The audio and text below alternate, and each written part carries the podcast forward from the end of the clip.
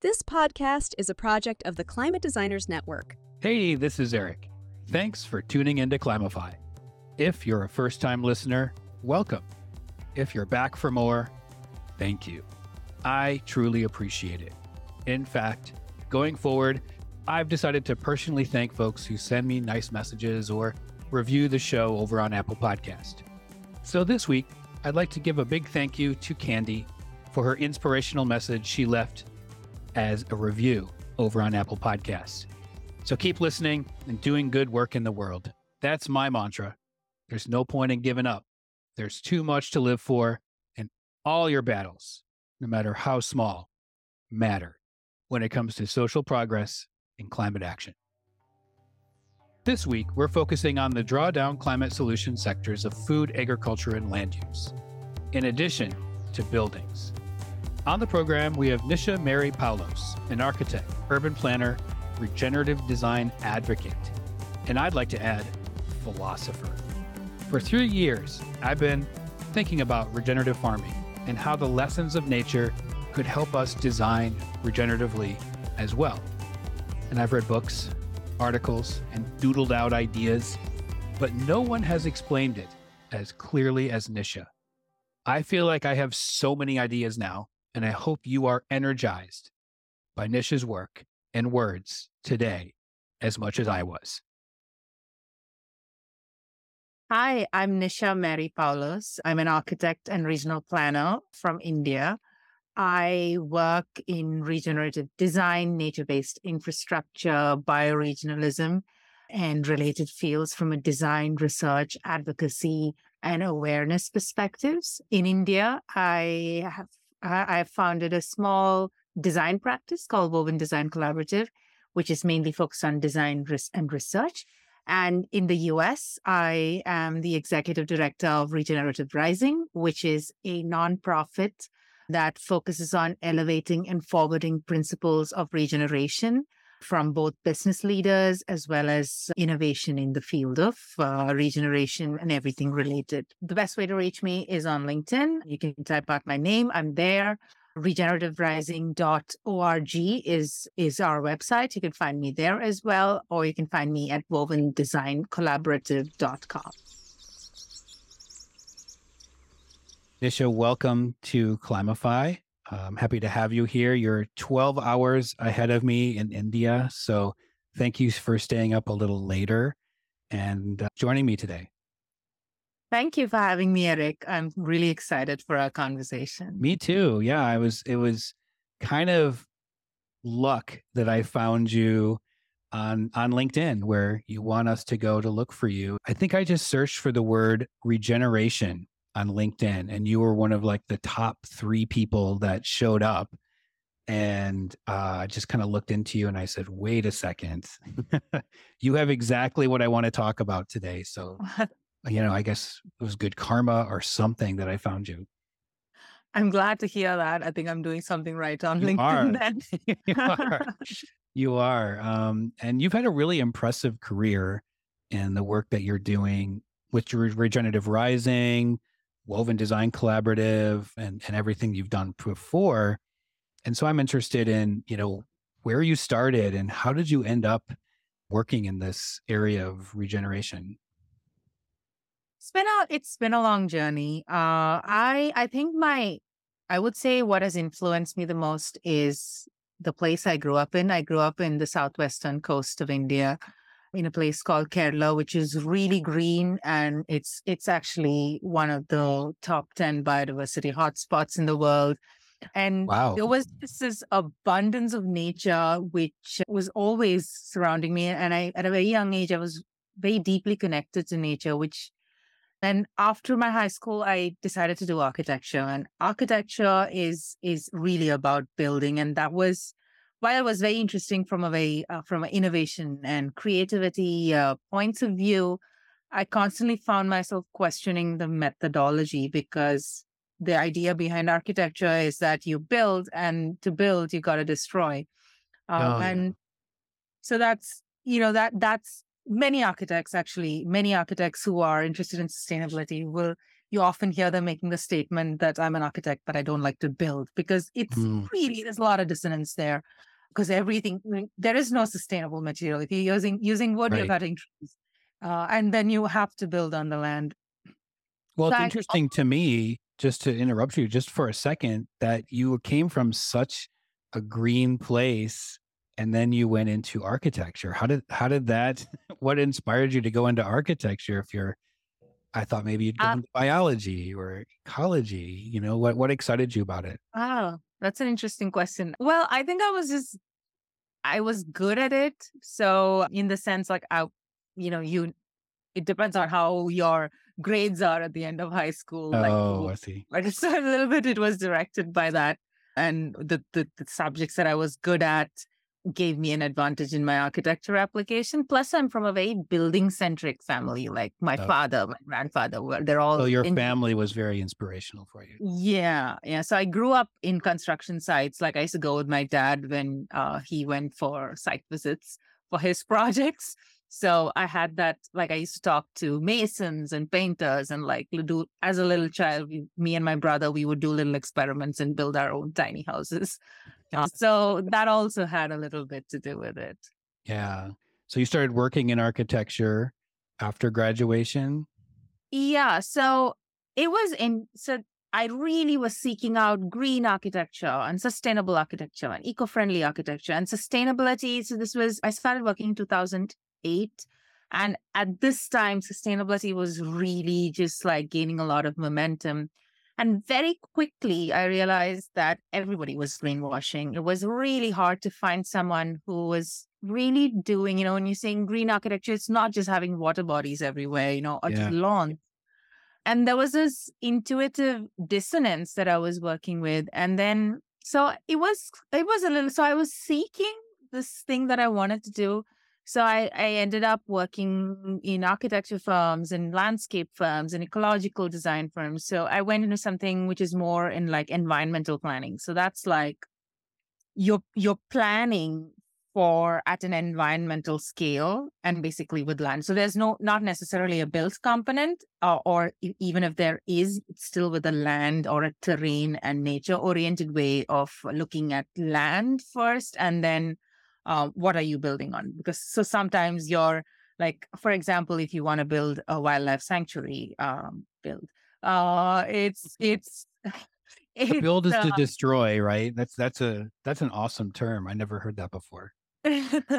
Yeah yeah so you know i went from that to then i started working at and i started realizing i prefer the regional scale because your influence is more and then i went i did a master's in international cooperation in urban development and i the other aspect to all of this which you know as we speak more we'll start like the, the the the lack of equity lack of justice and like social problems and i'm coming from india where this is quite we we have really serious problems here Mhm. and these two are really interconnected so for a while i even shifted from a social point of view from a social ecological point of view it was quite a journey and then i suddenly as my research sort of matured i started getting more and more vocabulary for the wo- words that i'm doing and that's where i started realizing that there could be a way for us to live and utilize what we need and uh, because we are part of nature and then Yeah. how do we do that and one of the big realizations was that cities or any kind of human habitat, which I, I like to use that term now instead of urban mm. or city or house. Like this is our habitat because we're also part of nature. Yeah, I like that. So one of the biggest realizations was that human habitats are mostly designed by engineers across the world. If you go to a town planning office, it's mostly run by architect. Architecture is a subset of engineering in a sense. Sure. So, and when engineers are doing it and solely doing it, it becomes very infrastructure heavy. I mean, Hmm. uh, like, you're from Illinois. The the whole uh the Chicago River is Yeah. in the flow, and it's just this big engineering feat. But it's and and for engineers, that's so, that's a big focus. So when engineers are running the city, of infrastructure. So that's when I I decided to s- start working from this angle where let's bring other people into the conversation, Yeah. right? Let's bring ecologists, let's bring artists, let's bring economists, let's bring just somebody who's interested in learning about it or participating or interested in just being a part of the conversation into this work of designing human habitat at a city or a regional scale. Mhm. Uh, and that was how I entered this this current realm of my uh, my career. Uh, I I was really then started talking to people from various fields, and you know we need everybody to work together. Yeah. And so now what we you know with regenerative rising, we're really like trying to get people to talk to each other. You know, like everything is an industry today. Like there's there's the agriculture industry, and then there's the fashion industry, but none of these are the term industry itself kind of needs to be questioned like Yeah. is agriculture really an industry? Should it be an industry? Is it not related to to to the fashion? Because more uh, a lot of almost everything of fashion is coming from the land. Almost everything from the beauty industry is coming from the land. So for the regenerative rising it's now we're really expanding this conversation to get people to talk together uh, and then you know become become one unit as as like a human family rather than like you know these silos that we've backed yeah yeah like oppositional forces working against each other and the the term industry to me when you say that i it, it reminds me of your uh past phrase where you say to build is to destroy. When i think about industry i just think about destruction. It's like a very negative term for me to hear that word industry. I don't know if that's the same for you but No, absolutely. And it is really partly because of the history of what industry is. Like the Industrial Revolution, which itself has really no happy stories at that Right. time. Right. Mhm. And so maybe it, there could be a positive way to have an industry. But as of today, the connotation is really rooted in the way it functions and it's for most part negative and it really it has brought us to this point where only a few are benefiting and you know though it's not though though it seems like it's not as bad as it was during the industrial civilization era but it is it's just that Yeah. it's that bad in other parts of the world maybe not in europe but in other parts of the world it's still those same conditions of life It is. Yeah, I really resonate with your story in that I also was doing similar things like you, where I was searching for in my corporate America days, geez, what am what can I do that's we'll call it greener. I didn't know the word sustainable at the time. Like, how can I be greener? And there really I couldn't find something that was. And I went to graduate school like you did. And what I learned was I'm gonna have to do this on my own that's what I took away from it that there wasn't an answer. I had to start creating solutions and it involved working with other people just like you. And so I really like your story because it's similar to mine and maybe probably many others that have gone along the same path. Yeah, that's that's really heartening because I I, I really believe that's the only way that there has to be the self discovery aspect Mhm. to it. Because if you're just following some somebody else's path, which is what you know, like the corporate world tells you, this is the Exactly. handbook, follow it. So it's only when you question it. So yeah, I think uh, that's that's really great that you also had a similar sort of foray into this space. Yeah, yeah. And I mean, as an educator, I think a lot of the students that I teach around sustainability, they want to be told what the path is. You know, it's just easier. But I think the the way that, well, they don't like this, but I tell them, hey, you're going to have to blaze your own trail sometimes, Mm. and uh, having them hear your story, right, and others, uh, will give them hope, right? Because you did it. they can do it too. Yeah. And I would say it's uh, it's more more exciting this way. I mean, it feels like following the handbook is easier, but it's really not. It's when you start. boring, right? Yeah, it's boring. Yeah. Well, it's so much more exciting when you're when you're because you make mistakes, and I think the best. I think what you need to get friendly with is use your mistakes, and that that's we because when you're following somebody else's regulations you're just like doing something. And then Yeah. at some point, sooner or later, it's just going to get disillusioning. Yeah. Well, I want to talk about Regenerative Rising first, your organization. Uh, it's also the name of your podcast, correct? You're also a podcaster. So, welcome to the other side of the microphone. Hope you're enjoying it. you. It's less work, hopefully. yeah, yeah, yeah. it certainly is more fun to do this. Yeah. Well, can you tell us a little bit about, about Regenerative Rising and what you do there? Yeah, certainly. Regenerative Rising is a nonprofit, and the mission is to elevate and forward principles of regeneration. And we work with leaders in in in both business and nonprofit worlds uh, to because it's not easy to be regenerative, especially in today's No, system. Is I want to know how to do it myself. yeah so we we we talk to people we bring people together to share these experiences of what it means to be regenerative.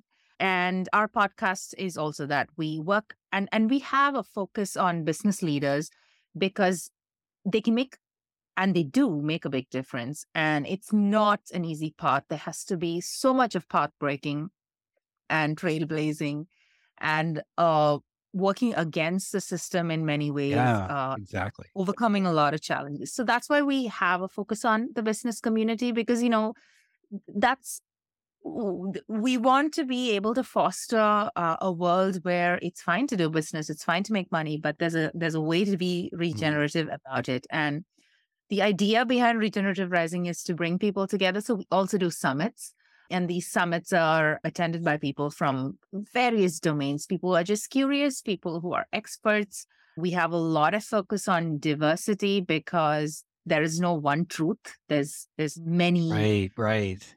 wisdom from different parts of the world That's There's so so true. yeah, so that's the other focus. So, and, and we're also a women centric organization for most part. Or let me say, uh, we we embrace the feminine of it. I mean, not, not all genders are part of it, but the idea is to say challenge the patriarchal system as well Yeah. uh, because that's also a part of the problem. And so, yeah, so that's that's basically what regenerative rising does. And the when when we so a lot of the information on the website or on our in our summits and in our uh, podcast, it's it's not just about us saying what is right. It's it's bringing an, uh, together information from different sources, from elevating voices from different communities, from different backgrounds, and having this platform, which is an amalgamation of information and ideas and innovation, and building a community that breaks barriers and breaks down silos to work together because Yeah. we have to embrace a living systems worldview and dismantle ways of linear thinking. Uh, then we have to work together. So that's basically regenerative rising, and our del- our our outputs are mainly the podcast and the summits at this point. But uh, through that, by experiencing these these these elements, there's a a big journey that uh, people that we want to bring people together and like create momentum in the movement. Right. I mean, you're definitely working within the system to change the system. And Yes. that that that can be really effective. And how, how do you, how are you finding that going for you? Do you in your venues that you have or your events that you have in your podcast, how what's been like the the response so far? Our events are very uh, well attended, and uh, it's we have people reaching back to us saying how much they enjoyed it and asking for more. And I think it's because of the fact that there's so many people are coming together with with open hearts to embrace a regenerative lifestyle, regenerative mindset.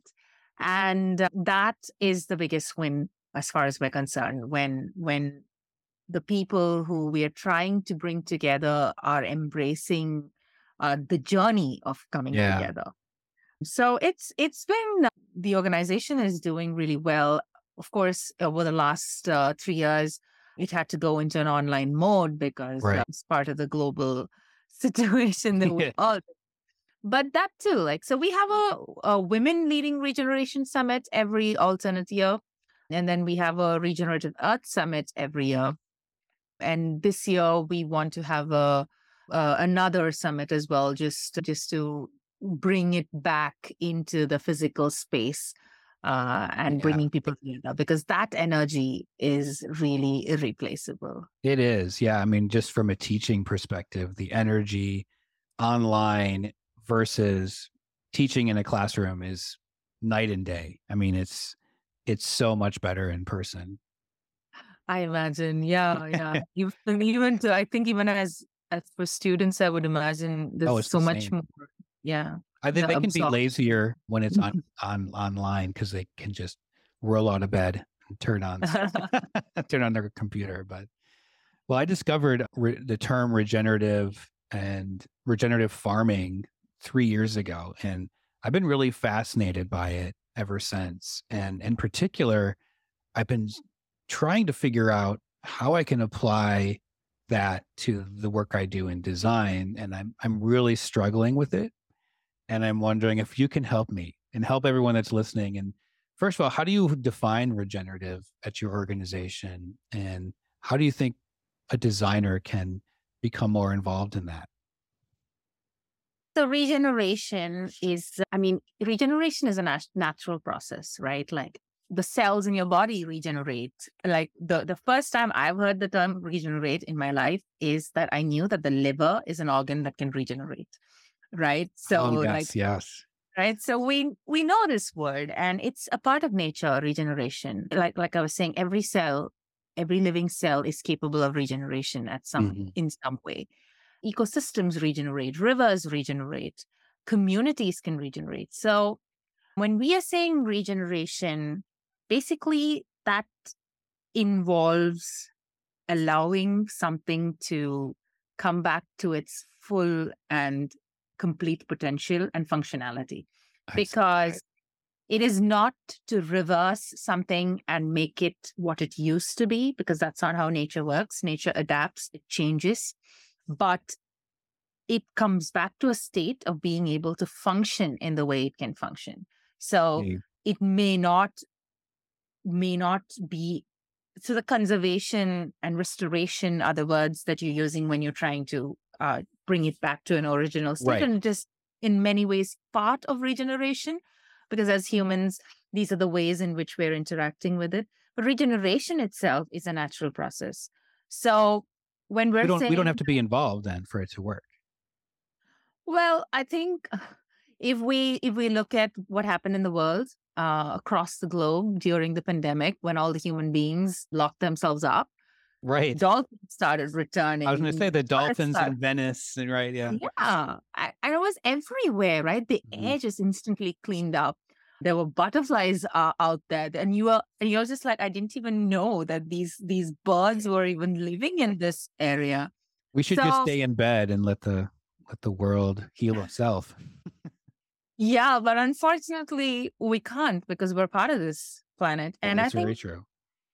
for me, regeneration, what can we do as human beings? Well, one is to understand that we're part of the system. We're also a natural being, which has a role and a purpose on this planet from a natural point of view.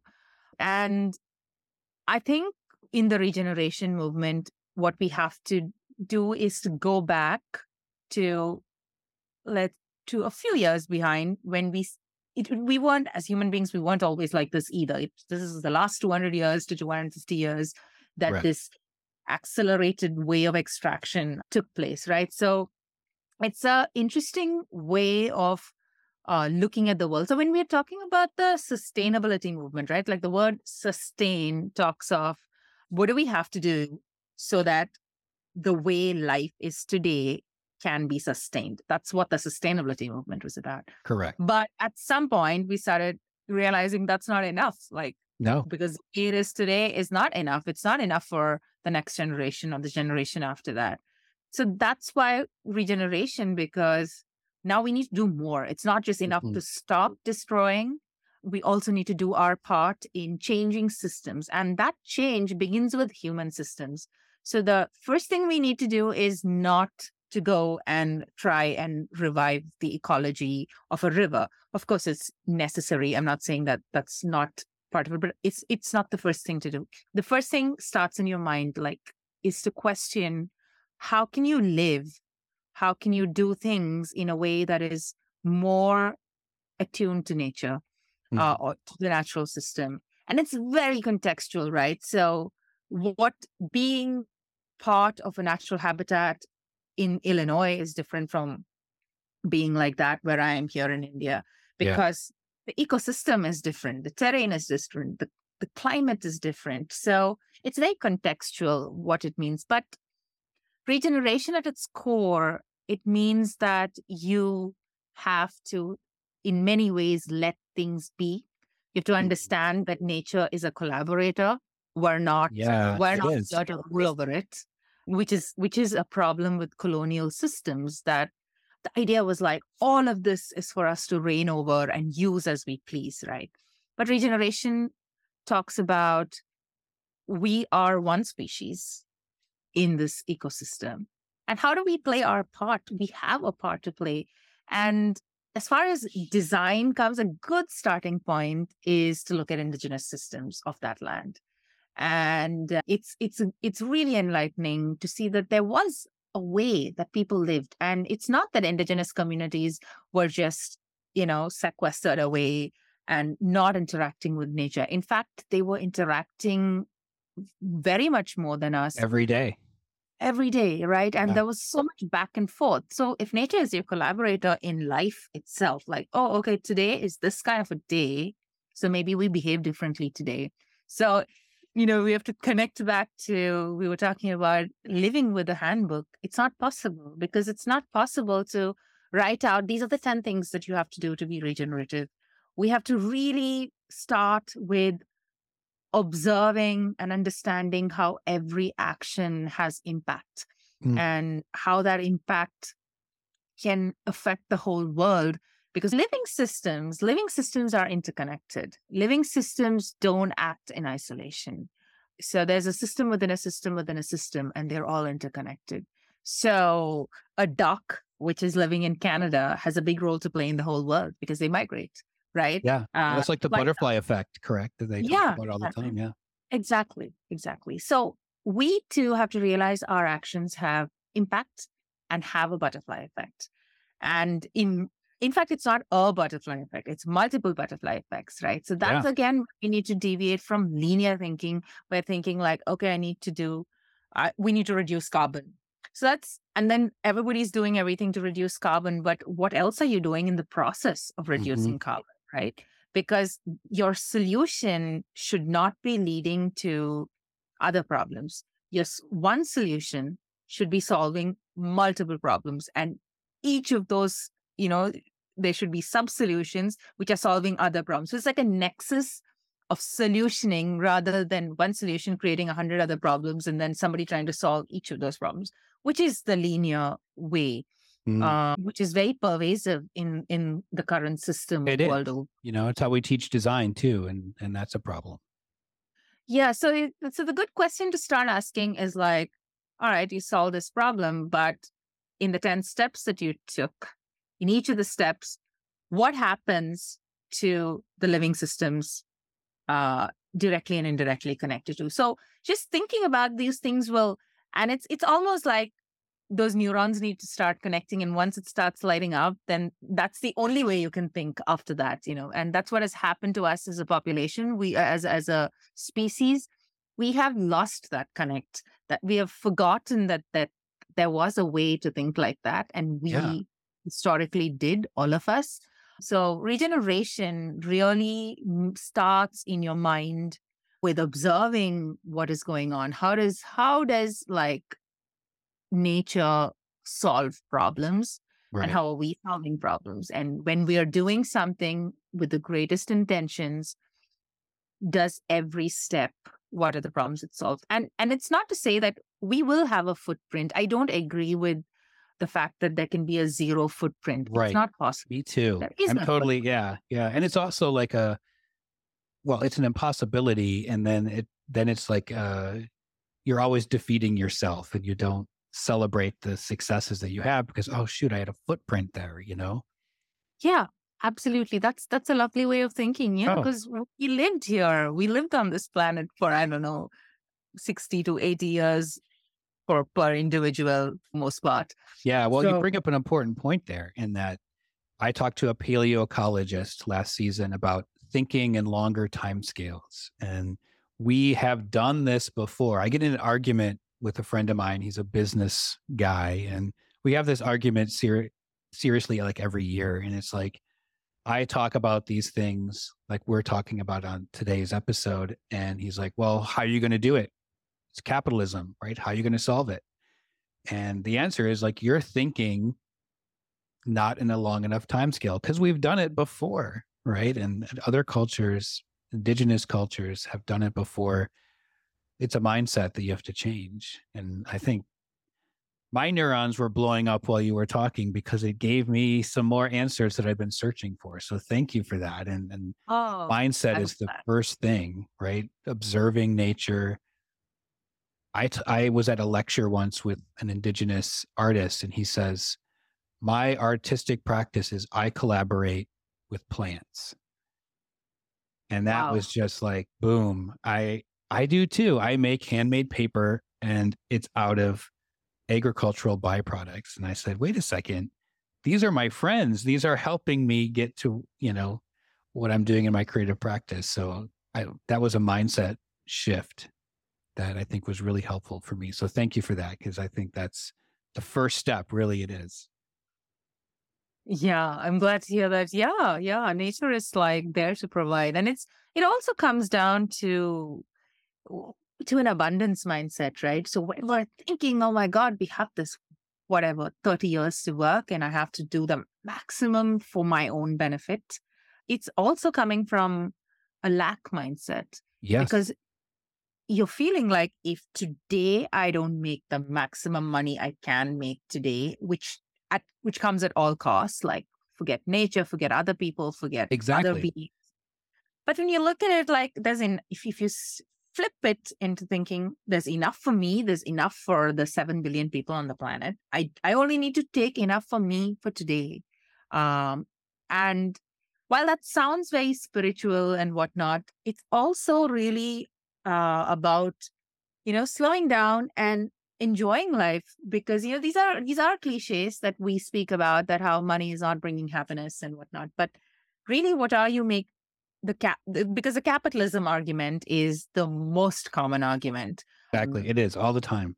yeah and and to me at this point it's it's it's such a redundant argument because the other day i was talking to someone and they and i was talking to them about cars right like how now there's this big revolution to switch to electric vehicles but electric vehicles only solve one problem it Mhm. solves a problem of pollution Yeah. it does not even solve the problem of fossil fuels because, for most part the electricity that is generated is generated using fossil Still fuels coal, coal. Yeah. Yeah. you got to change So that part of the system too. Exactly. And uh, so then the, the, the uh, next answer to that is, uh, well, hydrogen or whatever, right? So, but that's not the answer either because the problem with cars is more than all that. The problem with cars is the amount of space that it occupies, which means you need to build infrastructure. And when you start building infrastructure, you're destroying, and it's huge infrastructure for one human being to Exactly. traverse the path, it takes up so much space. And then the bigger problems are things like you're you're it's a great way to insulate yourself from reality around you, right? So you can drive through like toxic waste, you can drive through garbage dump, you can you can drive through thick forests if you have whatever those huge jeeps. Uh, but nothing is affecting you. Nothing. You roll up mm-hmm. your windows, you switch on your air conditioner, you don't have to smell what's outside. You don't, and Yeah. it's a great way to insulate yourself. But if you had to walk, you would think differently. If You you had to walk through a place that is toxic, that would matter to you. Right. So that's how it relates back to inequity as well. So I'm bringing this example up because it's it's really a great example of how we need to break away from linear thinking. And you know, and, and with cars, there's this this famous argument that like cars are fueling the economy because like if the car industry dies all these people will lose jobs well they will we need people to have regenerative jobs we need to have people we need people we need ourselves to work in industries that are fulfilling that are that are serving our purpose on the planet as as a species Mhm. uh, and not just another cog in the in the machinery of uh, whatever is a byproduct of the industrial revolution Yeah, exactly. And and I'm thinking now about the messaging, right? Because in the US and I'm sure in other countries, in India, for example, like the term sustainability, we're hearing it. I've been hearing it, you know, 20 years, right? But mainstream, right, in the past five or six years, probably it's become a lot more of a common phrase. Businesses are talking about their sustainability initiatives, right? it's not good enough like you said we need to do more. And now you know the term regenerative is becoming a little bit more well known hopefully more. How do we make it more mainstream especially when we have to tell people you know that term sustainability? Well guess what? Not anymore. We need to do more. And i i just know a lot of people will be like oh gosh you know, just another thing, right? Another phase, another trend. How do we move past that? Because, I mean, obviously we can point to the climate, but Yeah. I'm a practical person, and I, I, I'm wondering how we can move past some of our failures in messaging in the past year. i think the answer that comes to me i think it's that the focus on the word right? So just i think when a word is just the word is mainstreamed but not the thoughts and the actions that make up that word right? Yeah. That's a good So- with in fact it's the sustainability term itself it actually talks of social ecological and economic. So that's the definition of but for most part it's just reduced to like oh let's use paper cups you know Right, right. No more plastic straws, please. yeah so so that's it's it's great fine let's do that but the idea i would think for regeneration is not to not to look at changing the world you know as an entity it's to look at your immediate environment i think Yeah. that that focus needs to be let's we, which i think also solves some of the climate anxiety that people are facing today. Because it's this is uh, we we can't do as individuals we cannot change the fact that the arctic is melting right? The ice is melting like we can sit and worry about it but we can't solve that problem as individuals. We can't even solve it as communities. We need it's a global problem and we even then Yeah. don't know when we can solve it. But what we can do is like i was saying before like start with your mind and expand to your sphere of influence. Like what can you do that is re- and and just keep questioning keep answering the question each step what is my impact you know? And not to say that that needs to paralyze you into not being able to do anything because whatever you buy it has some packaging. Well uh, you, know, you don't want to do physical summits but then you're doing virtual summits but that has a huge carbon foot- footprint Yeah. too it The cloud, generates yeah. heat and consumes energy and like forests are being destroyed so balance is the other word right so even where it's not one answer for the whole world like Right. the whole world need not switch to solar we need to do solar in pockets we need to do other forms of energy as well and we need to have a balance and we don't need to like uh completely s- switch in this drastic way. So i think balance is the second word to understand that when the whole world decides to go vegan or when the whole world decides to switch to uh, wind farms or you know wind generated electricity then the impact problem is not. So instead of a forest being destroyed to rear cattle or forests being destroyed to build roads forests are being destroyed to put solar panels right? So i think Yeah. that balance is important. And you look around okay where can i what works here? Like if, if it is a place where there's a lot of sun okay maybe solar energy works but if it's, if it's another place and and then you're also balance also includes consumption. And we i really i truly believe we don't need to go into like denying ourselves of all the comforts of life right. we are used Can't take a hot shower anymore. Sorry. Yeah. Right? yeah we don't need to go into that that's no one would buy into that. Exactly. And that's why it's a lot of the environmental movement has failed because it was too extreme. But balance is needed in our actions, in how much we uh, do for ourselves. You just have to think things through. And the third, third very important thing that I want to bring up is local, and especially in what we eat and what we consume. Uh, the idea of local is really important, and is. and that goes to knowledge. Like, what is local knowledge, right? So it it really matters. Like everybody talks about, you know, like okay, let's almond milk. Now, if almonds are growing in your region, almond milk is a great source. But if coconuts are growing in your region, then that's a better source for you. But if the whole world wants to have coconut milk, then we're still again going to be having the same problem And The same countries. problems. Yeah. Yeah. And uh, like where I come from, like here in India, we have uh, medical, ancient medical science called Ayurveda. And one of the things that Ayurveda talks about is your diet. Your diet is really important. And a lot of what they prescribe is very local. Uh, and that's important. Food is medicine, right? yeah, food is medicine. And what you're eating, if it comes from the local region, from the local climate, it benefits your body better because Mhm. the food that's produced in a particular climate and ecology is good to be consumed by the people and the animals who live in that ecology, Yeah. right? Uh, and it's better for your own health. So the third word is is is local, and sometimes it's not possible. Of course, we may have to do, and it's fine. It's just that how much of it can we do locally, and Yeah. finding again that balance in that. Well, this makes me think about that idea of healing and that changing your mindset. Most of us are think are in are in our own head all the time, and we're thinking about our ourselves and what we're going to do.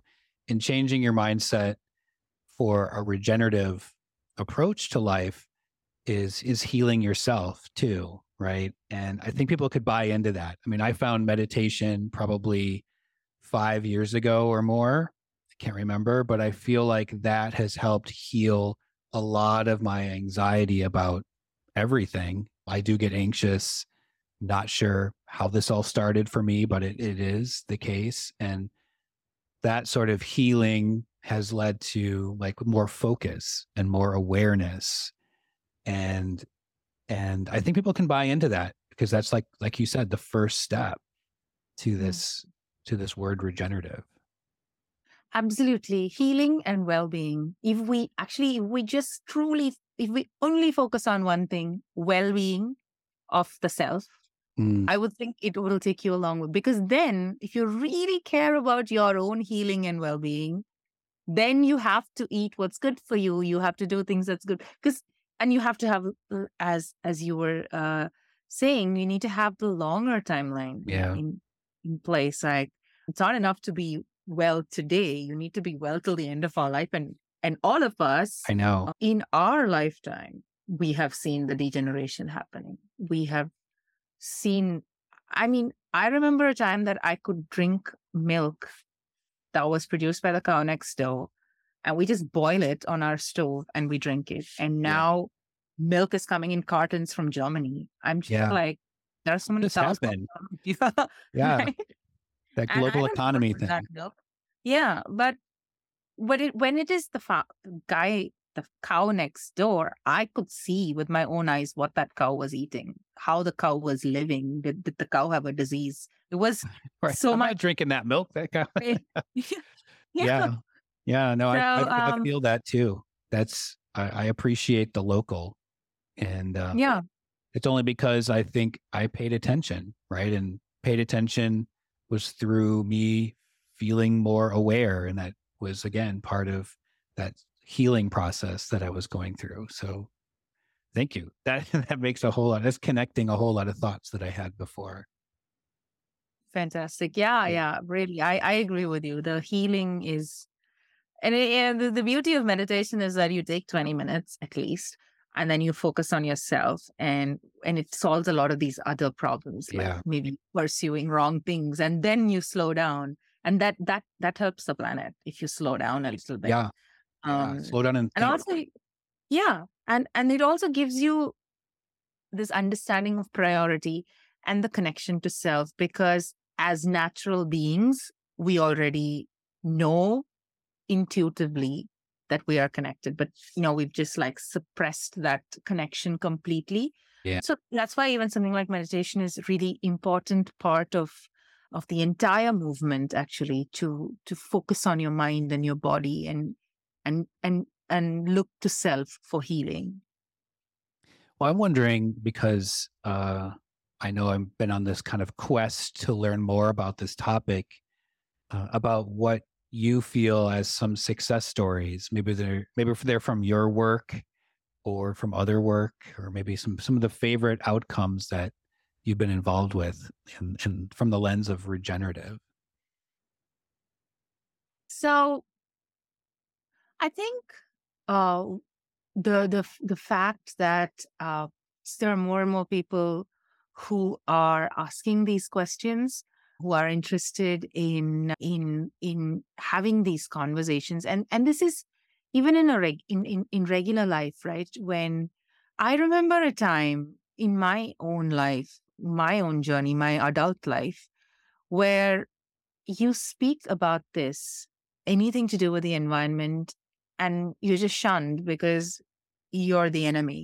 I Mhm. think there's a big change there. Of course, there are still a lot of people who who Oh yeah, well don't believe in it or pretend to not believe in it. I don't know how you cannot believe in it when it's in our faces like this. So I think at this I point know. there's a lot of ego, like that was my stance. Why did you continue that? yeah. I think there's like I call it the cult of being right. Like you just have Yeah. to be right, you know, Yeah, even if you're totally wrong. wrong. Yeah. so while all that is going on, but the but but you could still you can still have that conversation. I feel, and th- there are two wins in that. One is the fact that the other has changed a little bit and maybe has become more open. But I think it's also for me. I feel like it's me. I have the way I deliver my message or or my point in a in a in a discussion has changed Mm. and i think that makes a difference and and i think that's the biggest difference between the the environmental movement of the 70s and the 80s because people were talking about this back then right but it was so the the it was so separated from mainstream life that it uh it it felt like you know because the term eco terrorist was so common like you know, people or anybody who's protesting anyone who's but today it's not the case like there are children protesting across the world and Yeah, uh it's it's it's kind of become accepted at least much more. So that to me is a is a big win though in whichever small way in small parts of it i was involved in the movement.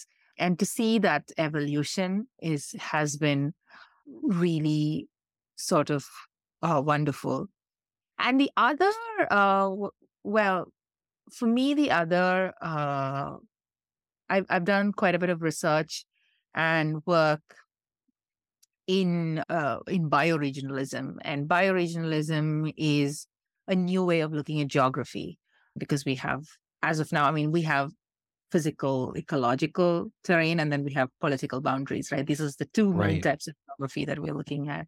Bioregionalism goes beyond that and it looks at human beings as a historical cultural part of nature and then looking at what are the natural boundaries that a community forms. And it includes ecology but it includes culture as well. And i'm seeing those conversations the discovery of that for myself not the discovery of the of the term itself but for my foray into that topic has been life changing in a way Hmm. because it helps explain some things uh, better. And it also gives a tool for governance systems. It gives a tool for how we look at influence, right? And impact. So when we're we were talking about footprint and we were talking about what what the butterfly effect and how we can't control the whole world, but we can control our sphere of influence. And to me, that bioregion is kind of uh, relating to that sphere. And that's also, and I'm mentioning that because it's also an interesting thing for everyone to do, like to just see what is your bioregion like? What are the and and, it, and it's not a very hard and fast boundary right? It's it's a it's a bit fluid and depending on the research uh, it's it's uh, subjective to that person's uh, research.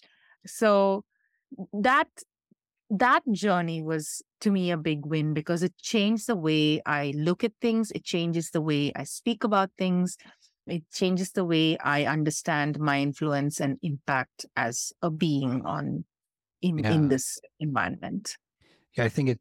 I mean, people need to have more of an open mind, right? And and and look, Yeah. and and listen, and not just talk. Hear themselves talk. absolutely Yeah, sorry, that's like a that's a whole other conversation, right? rant Yeah. okay Well, what's next for your work? Like, at what point will you say your work is successful? We're a regenerative culture now, right? oh that's a tough one that's Yeah. just no question Little philosophy here. I think I don't know whether we can achieve that uh, in in I don't I don't know whether we can achieve that or not. I mean because some sometimes these things are like it it really might just happen and you know we could be at that limiting point of friction and then it changes.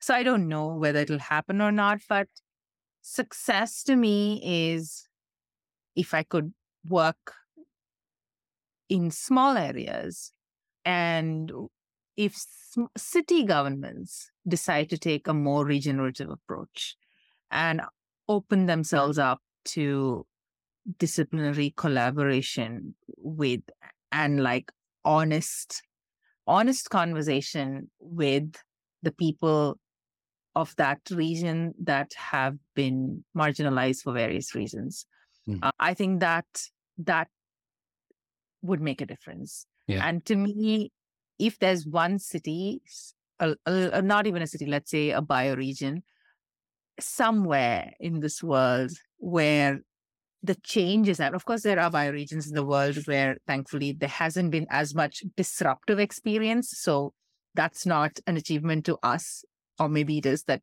we've not gone there and disrupted it but that's what what is already there. But to take a degenerated place and see how we can bring it back. And and that's to me the scale that would that i can uh, look to and even measure or understand Yeah. uh, that it is a success or a failure. And the indicator would be both um, biodiversity would be one indicator like native biodiversity and the other is really the quality of life as human beings. And justice as Yeah. social justice these are the two Yeah. indicators hmm Well, I, I wish that for you. I hope that that happens.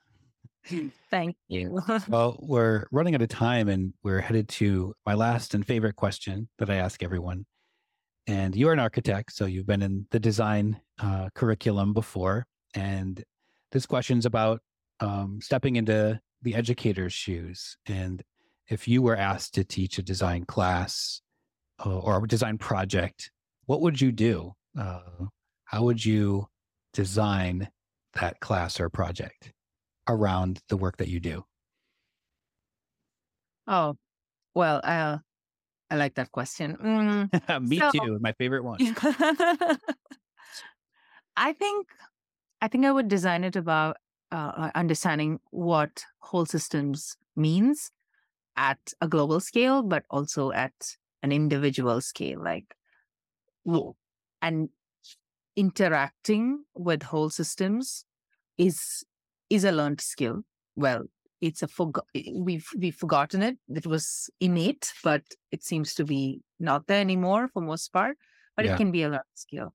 So I would certainly design the the the session or the program around how do we look at whole systems to solve a problem. Now, whether it's a product or a system or, you know, something intangible that the design is the deliverable of the design program is, everything can have a whole systems world uh, worldview, and that is to say that every action has a lot of impact and influence. Yeah. How do we how do we make it circular? Like we're not just like leaving our impact and going away, but then each of our there would be some negative impact or a negative output of every step, but how do we solve that? But link it back to the main system, right? Hmm. So I would design a course around, uh, or maybe a workshop uh, around how would you look at any problem and come up with a whole system solution with human beings as part of the system, as an integral part of the system.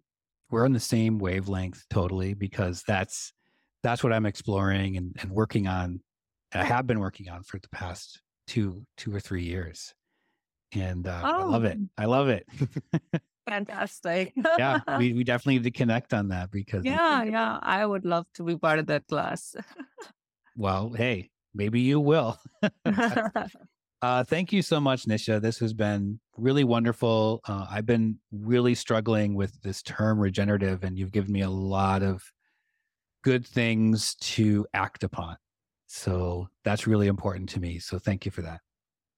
Thank you, Eric. It was a very enjoyable conversation. And uh, thanks for organizing it and for patiently listening through. No, no, it's been long drawn out explanations. It's been fun. Where can we find you online again? You can look me up on LinkedIn. That's the best place to reach me. And it's just uh, That's how my I name. found you. That's how I found Yeah. you. yeah i'm very active on linkedin and uh, regenerative rising is uh, can be found at their website regenerativerising.org and uh, yeah we're always happy to have conversations with anybody who wants to engage or interact with us and uh, because that's a big part of the That's your- process That's your mission to connect, yeah have conversations. absolutely yes Yeah. yes we welcome any kind of conversation Well, thank you for today. And I really enjoyed uh, speaking with you. thank you eric thank you for having me Sure. Climify is produced, edited, and engineered by me. A huge special thanks this season to Ellen Keith Shaw and Christine Pilot for their gorgeous work on our new branding. Batul Rashik and Mark O'Brien for their continued design help. Bianca Sandico as our new podcast manager, and Brandy Nichols and Michelle Wynn for their strategic guidance and always supporting me on helping to improve the offerings of this podcast. If you enjoy the work we all do here and you have a spare minute or two, we would truly appreciate it if you left a rating and review over at Apple Podcasts. The more folks that review our program, the higher the algorithm pushes up Climify in the search results.